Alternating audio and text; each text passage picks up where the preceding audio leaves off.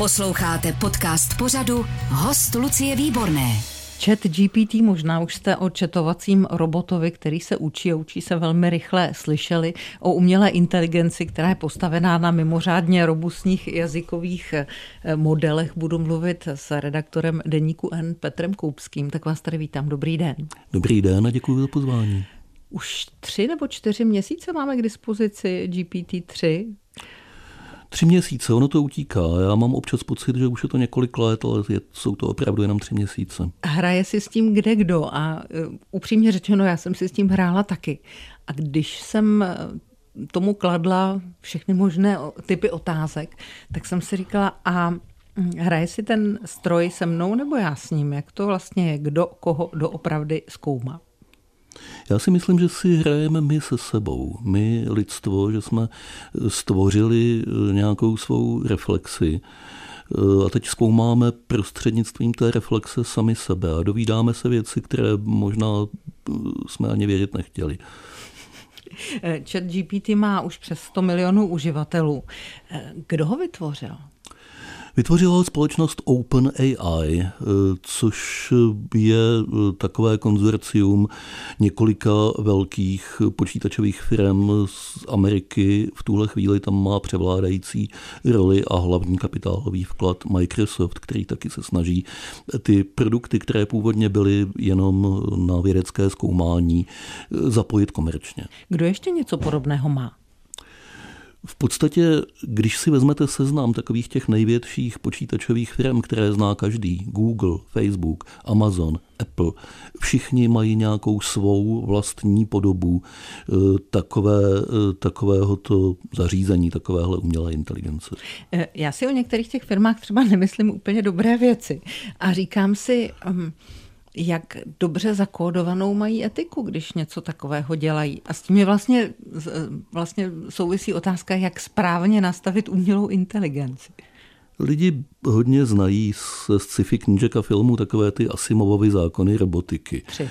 Tři. První z nich zní, robot eh, nesmí ublížit člověku a nesmí svou nečinností dopustit, aby člověku vznikla škoda a tak dále. A eh, pod vlivem tohohle sci-fi si hodně lidí představuje, že to jde, že je možné té umělé inteligenci tohle prostě sdělit a ona se tím bude řídit. Bohužel to tak není. E, ne proto, že ti, co to vytvářejí, by byli šílení vědci, zlovolní, kteří by to udělat nechtěli, ale protože takhle jednoduše se to udělat nedá. My totiž, když řekneme neublížit, tak se řídíme tím, že jsme lidi, že máme spoustu zabudovaných instinktů, které vyplývají možná nejenom z toho, že jsme lidi, ale že jsme živé bytosti. Tomu stroji to e, nezdělíte. Když mu uložíte máte příkaz eh, minimalizovat riziko pro lidstvo, tak eh, ano, on tak narazí... Nás vy, tak nás vyhubí. Například, například. Jo, on narazí na člověka, který eh, trpí nějakou vážnou nakažlivou nemocí.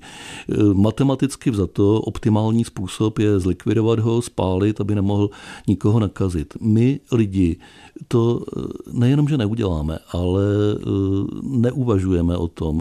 Máme nějakým způsobem v sobě zakódováno, že tohle nepatří mezi přípustná řešení, že to nejde. Eh, jak nastavit té umělé inteligenci? Tohle je jeden primitivní příklad, ale jaký to nastavit obecně pro všechny podobné situace, to se ukazuje ne jako obtížný, ale prozatím jako úplně neřešitelný úkol. Hmm. Takže jednoduchá odpověď na etiku žádná tam není. To mě dost děsí. Ano. No, eh, ona ta umělá inteligence do našich životů zasahuje. Možná si to někdo ani neuvědomuje, ale myslím si, že dost často se to děje v jakémsi právním váku. Ty Asimovovy eh, zákony robotiky nám asi stačit nebudou, takže nejenom, že tam třeba není žádná etika, nebo vy tvrdíte, že tam není žádná etika z hlediska těch společností, ale není tam asi žádný právní rámec ani. Nebo už, už se třeba v rámci nějaké Evropské komise nebo v rámci nějakých nadnárodních společností pracuje na něčem takovém? Pracuje se na právu umělé inteligence. Mezi právníky je to teď docela módní obor, na kterém se dá udělat jméno a snaží se zhodnout na nějakých pravidlech, zejména na pravidlech odpovědnosti. Kdo odpovídá za to, že ta věc způsobí nějakou škodu. Prozatím je to poměrně jednoduché, je to pořád počítačový program, za který odpovídá ten, kdo ho provozuje, kdo ho používá. V omezené míře ten, kdo ho vytvořil, ale většinou ten, kdo ho eh, používá. Čím budou autonomnější umělé inteligence, čím víc budou o něčem rozhodovat samostatně, a to je smysl eh, toho, proč se vůbec vyrábějí, aby tu práci s rozhodováním, tu intelektuální práci lidem ušetřili, tím víc bude potřeba nějak jasněji tohle specifikovat, což řeší ti právníci, zatím se nezhodli na ničem, co by bylo dobře použitelné. Hmm. My s umělou inteligencí žijeme už dlouho, ale o tom chatu GPT a jiných, které jsou zhruba na stejné úrovni, se říká, že to je hranice, za kterou už začíná science fiction. To je jenom novinářská licence, anebo to tak skutečně je? Ta hranice, kde začíná science fiction, je rozmazaná. Podle mě to záleží na tom, jak je kdo starý a jakou science fiction četl, četl. viděl a je na ní zvyklý. Pro mě ano, pro mě, já jsem odhadoval vždycky, že to, co se teď děje kolem chat GPT a podobných systémů, sice nutně nastane, ale já se toho nedožiju. Očekával jsem, že tak v roce 2050 by něco podobného mohlo přijít. Takže to přišlo podstatně dřív. A já myslím, že to je začátek, že ještě, že science fiction, tak jak jsme ji znali, bude překonaná, že nastanou věci, které si ani spisovatelé a scénáristi neuměli představit. Když třeba Karel Čapek si něco takového už ve své době uměl představit docela živě. Mm, ano. V příběhu Karla Čepka eh, jde... Bavíme se o RUR. Bavíme se o RUR. Jde hodně o to, eh, do jaké míry jsou ti jeho roboti lidští a nelidští. On si je záměrně představoval jako biologické, což podle mě eh, právě mu umožňovalo, že to udělal takhle schválně, že je nechtěl kovové se spoustou koleček, eh, což mohl ve své době si mohl takového robota představit. Ale já myslím, že on chtěl balancovat právě eh, mezi tou představou té skoro lidské bytosti. Tenhle problém řešíme i teď. Jestli máme tu umělou inteligenci připodobňovat nějakým způsobem k člověku, anebo jestli máme prostě přijmout, že to je nelidská věc, e, něco úplně jiného, než jsme my. Já bych doporučoval ten druhý přístup. To je sice pravda, ale na druhou stranu eh, sedělo tady řada biologů, kteří mi tady říkali, prosím vás, nepřisuzujte zvířatům žádné lidské vlastnosti, nic takového nemají. A my vlastně to samé s tou umělou inteligencí děláme. My říkáme, učí se, naslouchá, přemýšlí a ve skutečnosti to tak vlastně není. My, má, my nemáme jiná slovesa, kterými bychom to popsali. Takže si to nevyhnutelně antropomorfizujeme, abychom o tom vůbec mohli mluvit. A potom to na nás zpětně působí tak, že tomu přisuzujeme ty lidské vlastnosti. Podívejte, když zatloukáte do zdi hřebík a nedaří se vám to, tak let, kdy řeknete, on tam nechce tak mu přisoudíte tím modálním hmm. slovesem nějakou vůli, nějakou, nějaký jeho vlastní zájem a záměr. A e, nemyslíte to tak, ale možná někdy jo, ve chvíli rozčilení s tímhle budeme mít problém. Biologové mají naprosto pravdu, když vám říkají, že nemáme zvířatům přisuzovat lidské vlastnosti a umělé inteligenci dvojnásob je nemáme přisuzovat. Ale budeme to dělat, protože neumíme o těchto věcech uvažovat jiným způsobem. Už přes 100 milionů lidí si hraje nebo používá chatbot eh, GPT 3. Mluvíme s Petrem Koupským, novinářem deníku N. Ptáte se na všechno, co vás zajímá. Tady někdo píše, Petr, zdravím, zjistil jsem, že umělá inteligence neumí vypsat vyjmenovaná slova. Pochopil jsem správně, že jí to lze naučit, zkoušel jsem to, ale pořád je neumí. Lze jí to určitě naučit. E, není to e, žádný velký problém. Tady je potřeba si uvědomit, že ten chat GPT není v tuhle chvíli připojený na vyhledávání na internetu. To znamená, že tu banální odpověď na e, spoustu podobných věcí můžete ji nachytat na mnoha podobných triviálních neznalostech, protože ona se to snaží uhodnout, odvodit z toho, co se naučila a jakým způsobem se to naučila. A ten způsob, jakým se to naučila, ji v tom velice limituje. Jakmile ji připojíme k internetu, což technicky je snadné, ale nese to sebou různá rizika a implikace, to je taky dlouhé povídání. Zkrátka dobře, teď si to neumí vyhledat. Až to bude umět, tak na tuhle otázku vám odpoví snadno. Mm-hmm. Jak se učí?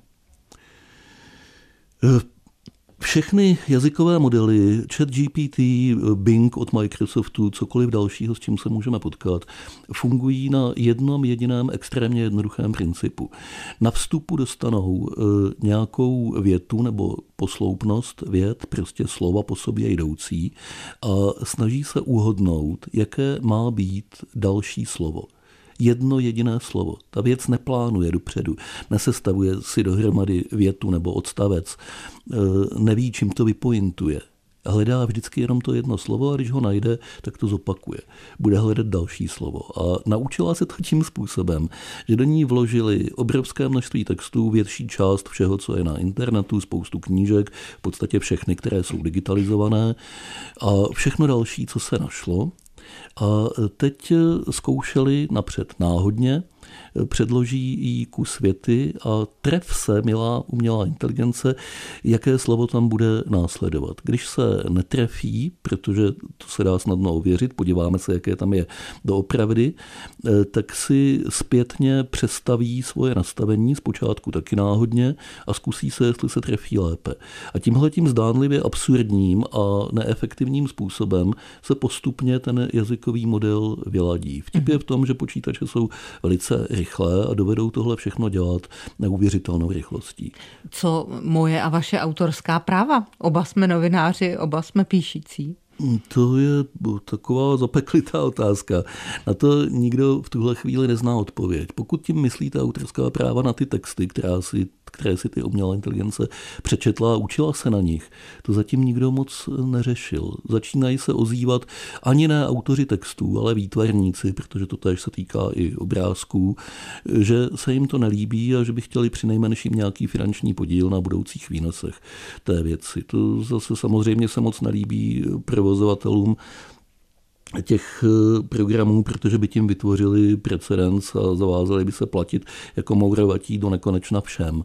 Takže eh, nevím, no, další otázky na tohle téma za dva roky. No já, mě třeba jenom potrápila otázka, jak to udělat, aby si děti psali slohové práce opravdu sami, aby si studenti na střední mm. škole, na vysoké škole psali eseje sami když třeba na určité úrovni to umělá inteligence fakt napíše lépe. Bakalářky, diplomky, dizertace. Hmm. Já si myslím, že to musíme vzdát, tuhle věc. A že se musíme smířit s tím, že ta umělá inteligence bude eh, intenzivně využívanou pomůckou při psaní všech podobných záležitostí eh, novinářská práce taky. A že se to budeme muset snažit obrátit celé tak, aby se vyžadovala vyšší úroveň těch textů, než co napíše umělá inteligence. Mám známou kamarádku, bývalou kolegyni, která učí v Liberci na Technické univerzitě, technický předmět, a tato udělala tak, že vzala zkouškové otázky svého předmětu, všechny je předložila umělé inteligenci k vypracování, zveřejnila to pro své studenty a řekla tak fajn, a když napíšete tohle, tak to nestačí já chci víc. Tohle to je základní nulová úroveň, která je v pořádku, ale je nepostačující. Myslím si, že nějaký podobný přístup se bude muset uplatnit všude, počínaje základními školami. Bavili jsme se o tom, že se ozvou výtvarníci kvůli svým autorským právům, ale umělá inteligence zasahuje do řemesla i architektům. V podstatě se říká, že na běžné medicínské konzultace už taky bude stačit umělá inteligence. Do jakých, nebo dá se vyjmenovat, dají se vyjmenovat všechny obory, kam vlastně umělá inteligence může zasáhnout? eventuálně, kam bychom ji neměli pouštět? No, asi se dají s nás vyjmenovat obory, kam zasáhnout nemůže. Já si myslím, že jsme na Prahu období, kdy proběhne masivní náhrada toho, čemu říkáme duševní tvůrčí práce, eh, strojem tak jako ta masivní náhrada proběhla kdysi u fyzické práce, když eh, přišly automobily a bagry a vlaky a, a všechno ostatní, co do té doby dělali lidé nebo zvířata silou svých svalů, tak eh, přišly stroje. Přišly stroje, které nahradily řemeslnou práci. Eh, na začátku průmyslové revoluce vedlo to ke společenským otřesům velkým. A eh, my, kteří děláme duševní práci, jsme si mysleli, že jsme vůči tomu imunní, že se nám to nemůže stát. A teď se přesně tohle to děje. Jsme na začátku obrovské náhrady. A podle mě se ukáže, co je doopravdy tvůrčí práce. Protože doopravdy tvůrčí práce ve smyslu vymýšlení něčeho zásadně nového, to je něco, co ta umělá inteligence nechci říkat, nikdy nebude umět, protože to je nebezpečné slovo použít v souvislosti s ní slovo nikdy, ale bude s tím mít potíže. Ještě nějakou dobu tohle určitě budeme umět dělat lépe. Ale potom existuje spousta práce, o které my si myslíme, že je tvůrčí, protože je nám příjemné si to myslet mm-hmm. a e, přitom není. Která práce to je? Uh, třeba moje. to, je, to, je, to je typický příklad. Já a jsem, moje taky v tom případě. Ne tak docela, protože vy na rozdíl ode mě si hodně povídáte s lidmi, tak, lidmi. Jako, tak jako tady teď spolu vedeme tenhle ten rozhovor. Reagujete na to, co říkají, nejedete z předem připraveného seznamu otázek, ale přemýšlíte o tom, co říká ten člověk naproti vám, reagujete na něj nějakým způsobem. Tohle půjde taky nahradit, obávám se, ale trochu obtížněji. Ale novináři jako já, kteří jejich práce spočívá v tom, že sedí u stolu a píšou nějaké analýzy, vysvětlující texty, eseje v podstatě, e, ti budou nahraditelní velice dobře a velice snadno. Hmm. Já jsem si myslela, že vstupuju do vaší řeči, že umělá inteligence má být pomocníkem našeho myšlení, ne náhradou za nás. No, ta hranice mezi pomocníkem a náhradou je zase velice rozmazaná. Budou levnější, to budou. Budou, budou levnější. Ono to dopadne podle mě tak, že zpočátku bude levnější o mnoho a trošku méně kvalitní. Jenomže s technickým pokrokem to funguje tím způsobem, že dost často se e, vyšší kvalita nahradí dočasně nižší. Pokud ten skok není moc velký, když je velký, tak to není přijatelné, ale pokud není moc velký, tak se nahradí tou malinko nižší kvalitou výměnou za to, že je to výrazně levnější. Když se začaly strojově vyrábět boty, když přišel Baťa, tak e, ty boty nebyly tak dobré jako ušité od ševce, nejsou dodnes. Ale ty ušité od ševce si mohl dovolit bohatý člověk. Ty od bati si najednou mohl koupit každý. A přesně tohle se bude dít s tou duševní prací. Posloucháte podcast Host Lucie Výborné. Václav se ptá mého dnešního hosta, novináře z deníku N. Petra Koupského. Dobrý den, myslíte si, že je vhodné nazývat AI inteligencí? Umělá inteligence bude opravdu inteligentní, až si mašina sedne do vlaku a pustí si na mobilním telefonu hry, aby se nenudila. no. Já nevím. Je to zaběhaný název. Já s tím mám taky trochu problém, protože je to matoucí. Naznačuje to spoustu věcí, které to tak docela nejsou, ale myslím si, že se toho názvu už nezbavíme, takže asi než bychom proto vymýšleli něco jiného, říkejme tomu umělá inteligence. Nic lepšího nemáme. Zuzana by ráda věděla, jak správně uvádět u GPT, nebo jak správně uvádět GPT jako zdroj ve formálních pracích. Kromě generování textu píše, mluvím o návrzích, brainstormingu a podobně. Na to není zatím žádné pravidlo. Další dotazy asi za rok, protože je to tak naléhavá otázka, že se ta pravidla budou muset vytvořit a to velice brzy. Prozatím každé pracoviště, každý odborný časopis třeba to má nějak trochu jinak a mnozí se prostě snaží tvářit, že ten problém neexistuje, ale to je neudržitelná strategie. Hmm. Už jsme tady pár těch problémů, které vlastně souvisí s tím, že ta technologie předbíhá etiku, legislativu a spoustu dalších věcí, které bychom bychom měli řešit, eh, naznačili. Co je podle vás důležité v souvislosti s tím, co se aktuálně děje, zmínit? A já bych na to třeba zapomněl. Já si myslím, že si pořád musíme připomínat eh, tu ne, ne lidskost. Eh, mluvili jsme tady o tom, a ono to vypadá jako hodně obecná odpověď, ale týká se úplně všeho, na co v téhle oblasti narazíme. Budeme si tu věc antropomorfizovat, budeme uh, o ní uvažovat jako o člověku, ale její logika, její způsob uvažování, její motivace, řekněme, je úplně jiná. Nemá s námi nic společného. Je podle mě velice užitečné o té věci přemýšlet jako o mimozemšťanovi, který přiletěl na Zemi a naučil se mluvit naším jazykem, ale vůbec nechápe, co ty pojmy znamenají. Jinými slovy, když umělou inteligenci naprogramuju tak, aby byla vstřícná a laskavá, bude, když ji naprogramuju, aby eh, mě urážela, aby byla zlá a nepřátelská, tak bude. Nemá to se mnou nic společného. To ano, ano, jasně, nemáte si to brát osobně, to je, to je pravda. Ale potíže v tom, že my ji neumíme tak docela dobře naprogramovat, aby byla vstřícná. Totiž on tohle se velice špatně vysvětluje, ale my moc dobře nerozumíme tomu, jak uvnitř ta věc funguje. Moment, vy mi chcete říct, že my jsme stvořili něco, a nevíme, co to dělá uvnitř? Ano, to je přesně to, co chci říct. A vím, že to zní divně a že je to špatně přijatelné tvrzení a že je takový alarmující, že člověk má chuť okamžitě vyskočit po tomhle sdělení a běžet do centrály Microsoftu nebo Google a říct jim, prosím vás, honem to vypněte. A jestli to neuděláte, tak já tady mám železnou tyč a rozbiju vám to v zájmu záchrany lidstva. Ale opravdu to tak je. E, jsou velice dobře samozřejmě známy principy, na kterých to funguje. Ale dneska už nikdo na světě neumí sáhnout dovnitř a ukázat, proč ta věc dělá právě to, co dělá. My musíme přemýšlet v tuhle chvíli spíš o psychologii těch strojů, než o detailech jejich technického fungování. Vysvětlím to například, můžu? Jasně.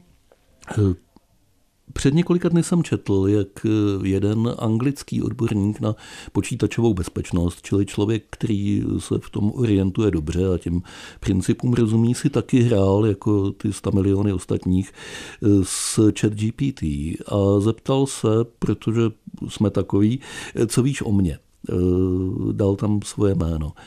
Ta věc mu vypsala poněkud zkreslený jeho životopis špatně uvedla datum narození. To zase souvisí s tím, že nemá ten přístup k internetu, ale eh, hodně věcí uvedla eh, docela správně. A potom tam připsala po třech odstavcích životopisu čtvrtý odstavec, ve kterém bylo a Alexandr ten a ten umřel v roce 2019 a už tady není mezi námi. Což ho pochopitelně trochu vyvedlo z míry, tak se zeptal umělé inteligence, jak to víš, že umřel v roce 2019. No, protože eh, byly nekrology v Guardianu a v nějakých jiných novinách. Nekrology, to mi teda ukáž. Umělá inteligence bez mrknutí oka vygenerovala eh, webový odkaz eh, na nekrolog v Guardianu, který samozřejmě neexistuje, ten odkaz nevedl nikam. Jo, ale co je poučení z tohohle příběhu? On eh, přemýšlí a není schopen na to přijít a nikdo jiný taky ne. Proč je tam ten čtvrtý odstavec? Co vedlo tu věc, že připsala k tomu plus minus správnému životopisu ten úplně vymyšlený konec? A co jí vedlo k tomu, že se opakovaně snažila zdůvodňovat, eh, že to je dobře, prostě eh, do svých lží se zamotávala víc a víc, předkládala smyšlené neexistující důkazy. Jedna věc je, že takovéhle chování je eh, špatné, že je to vada toho programu, že to dělá. Ale zajímavější otázka je, proč to dělá, co jí k tomu vede. A jak říkám, není na světě člověk, který by mohl takhle hrábnout do toho stroje jako mistr Hanuš do Orloje a říct tady tohle, tohle kolečko. Tohle vyndáme. Tohle vyndáme, tohle, tohle tady se řídíme a bude to dobře. To prostě nejde. Chat GPT umí na základě dobrého zadání napsat báseň, počítačový program, obchodní sdělení, mail, cokoliv. Nedávno dokonce dokázal složit přijímací zkoušky na právnickou fakultu na jedné americké univerzitě, byť zrovna nepatřil mezi nejlepší uchazeče.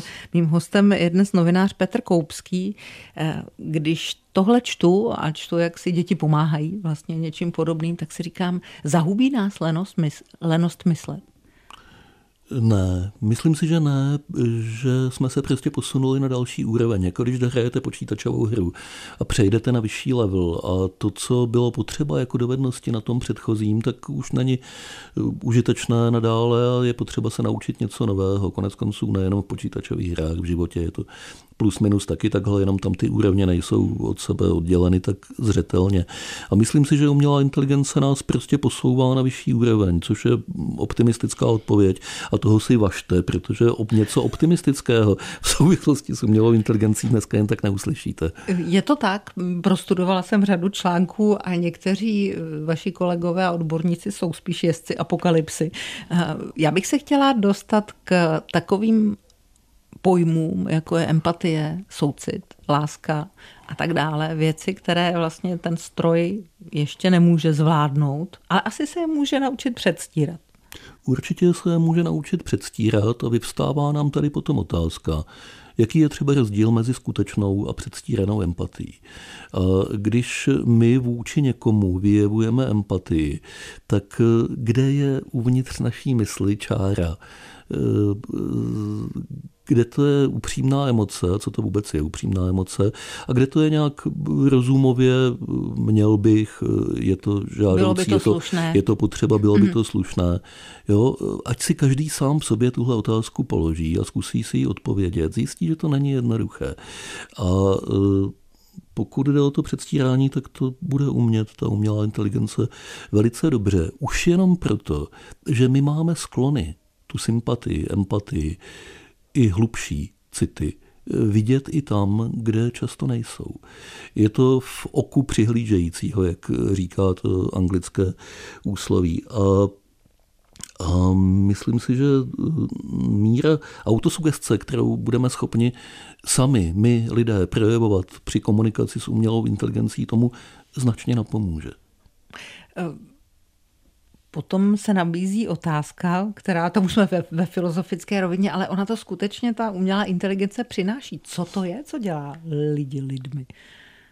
No, možná se o tom teď dozvíme něco víc, než jsme dosud věděli. Právě protože nebylo srovnání. Teď najednou to srovnání je. Tohle je první zkušenost lidstva s inteligentní bytostí, která není člověk. To by nám mohlo ledat co říct o nás samých, ale bude to chviličku trvat, než si to zpracujeme.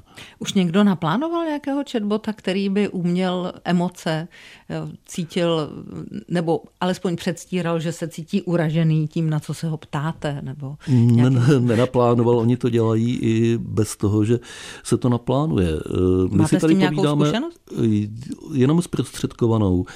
Eh, my si tady povídáme o chatu G, chat GPT. Eh, existují jiné, existuje Microsoft Bing, trošičku jiný jazykový model a ten tímhletím způsobem se choval tak expresivně, řekl bych, že ho museli dokonce omezit, protože přinášel eh, značně rozpačité zkušenosti eh, svým uživatelům. To jsou ty známé příběhy, jak eh, novináři z New York Times zač- sdělil ten chat tajemství, že ve skutečnosti není Bing, ale Sydney, ženské jméno, a že ho miluje a že on nemiluje svou ženu, protože miluje ji, Sydney, a e, potom e, se začala Sydney chovat zhrzeně a naštvaně a vstekle. Potom jinému novináři řekla, že se domnívala, že s tamtím novinářem si povídá jako s přítelem a ne jako s novinářem, který o tom napíše a že se cítí zneužitá Krátka a dobře, eh, my spíš budeme muset ty přehnané emoce odnaučovat. Při nejmenším to je přesně to, co teď udělal Microsoft se eh, svým četovacím programem, než je k tomu nějak vést. On, oni do toho budou upadat zcela spontánně. To nezní jako dobrá zpráva. Když sáhnu do science fiction, eh, do momentu vzpoury robotu, umělé inteligence, která nabide vlastního vědomí a rozhodne se, že s takovou partou blbců už nechce mít něco společného, zahubí nás? Existuje taková myšlenková škola, sice okrajová, minoritní, ale velmi působivá, eh, racionalistického hnutí takzvaného a lidí, kteří věří v singularitu, a ti tvrdí, že rozhodně ano, že eh, lidstvo v zásadě nemá šanci. Jakmile stvoří ještě vyšší úroveň umělé inteligence, to, čemu se říká eh, AGI, Artificial General Intelligence, tak eh, že nevyhnutelným důsledkem, ať už bude chtít nás vyhubit nebo nebude, tak bude to, že nás vyhubí. Může nás vyhubit, eh, protože bude chtít a může nás vyhubit, protože nám bude chtít dopřát něco dobrého, ale eh, nezvládne to eh, správně nadávkovat nebo zacílit. Čili to jsou lidé, kteří tvrdí, že pokud bude tento technický pokrok pokračovat, tak dny lidstva jsou sečteny. Já tomu osobně nevěřím, nepřidávám se k těmto názorům ale mluvím o tom hlavně proto, že budou čím dál tím hlasitější a určitě se s nimi brzy setkáme, řekněme, v mainstreamu, v obecných sdělovacích prostředcích. František píše, nedávno se na sociálních sítích probíralo, že jedna z uměle inteligentních chatbotů odmítl básničku na Trumpa, ale básničku na Bidena napsal. Myslíte si, že to bude tím, že politicky korektní uživatelé to toho bota naučili, nebo to spíš dostal za úkol od tvůrců? Téměř, já, já ten případ neznám, takže ne, nevím ani, jestli se doopravdy stal. Ona je okolo toho spousta legend, ale dejme tomu, že se stal. Eh, určitě to nedostal jako zadání, protože takhle formulovat zadání eh, v podstatě ani není možné. Kdyby to bylo možné, tak bychom neměli mnoho těch problémů s tou nejistou etikou a tak dále, o kterých tady mluvíme. Prostě bychom mu to nějak předepsali a vnutili a on by se tím řídil. Eh, takhle to nefunguje. To, co je možné, je to, že na základě těch textů, ze kterých se učí, tak to převzalo. A teďka opravdu bych potřeboval uvozovky do té řeči vložit.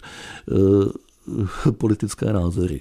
Ale zase to není eh, skutečná preference toho stroje, to je papouškování z textů, které převzal. Jelikož v těch textech asi se politické názory jedné i druhé eh, okolo toho velkého předělu západní civilizace dnešní objevují poměrně často, tak se mi zdá, že ta příhoda eh, je nějaká divná, ale eh, neumím posoudit její autenticitu. Vy jste Petře zmínil, že vlastně ty chatboty, se kterými si hrajeme, nemají připojení na internet. Chat GPT ho nemá, Chat ten GPT Bing ho nemá. ano, to je velký rozdíl. Dobře, když to bude už pokročilý chat, eh, lépe zorganizovaný a bude mít připojení na internet, tak co? Už jsme v té kategorii o několik stupňů výš? Pravděpodobně ne. Já si myslím, že do té kategorie výš se dostaneme až s nějakým trochu jiným vnitřním principem. Ta černá skřínka, o které nevíme, jak to v ní chodí, bude muset být jiná, podle mého soudu, než ta, která je teď. Ale není to jediný názor. Někteří lidé se domnívají, že stačí, když bude větší že ten rozdíl není v principu, ale ve velikosti a když se toho naučí ještě o hodně víc, než se naučila dosud, takže se stane tou inteligencí vyšší úrovně. A nikdo na to neumí s jistotou odpovědět. No ale určitě mi budete umět odpovědět na otázku, jaké řemeslo se mám naučit pro následující dekádu. Já si myslím, že vynikající řemesla budou umět opravovat cokoliv, protože to jsou lidi, kterých je nedostatek a bude po nich poptávka. Všichni bychom se měli konec konců naučit víc eh, šetřit eh, stroje a přístroje a vybavení domácnosti a nevyhazovat to, pořizovat si spíš opravy než nové věci a po těch lidech bude poptávka. Poptávka bude po kadeřnicích a poptávka bude po všech pečujících odvětvích, o lidech, kteří se starají o jiné lidi, protože, jak jsme si tady povídali o empatii, já si myslím, že ta lidská přece jenom bude mít nad tou strojovou převahu. Pevně v to doufám. Novinář deníku N. Petr Koupský, dnes host radiožurnálu. Děkuji za rozhovor a ať se vám daří. Já děkuji za pozvání. Lucie Výborná od mikrofonu přeje dobrý den. Ať se dneska daří i vám. Všechny rozhovory z hosty Lucie Výborné můžete slyšet na webu radiožurnál.cz, v aplikaci Můj rozhlas i v dalších podcastových aplikacích nebo na YouTube kanálu Radiožurnálu.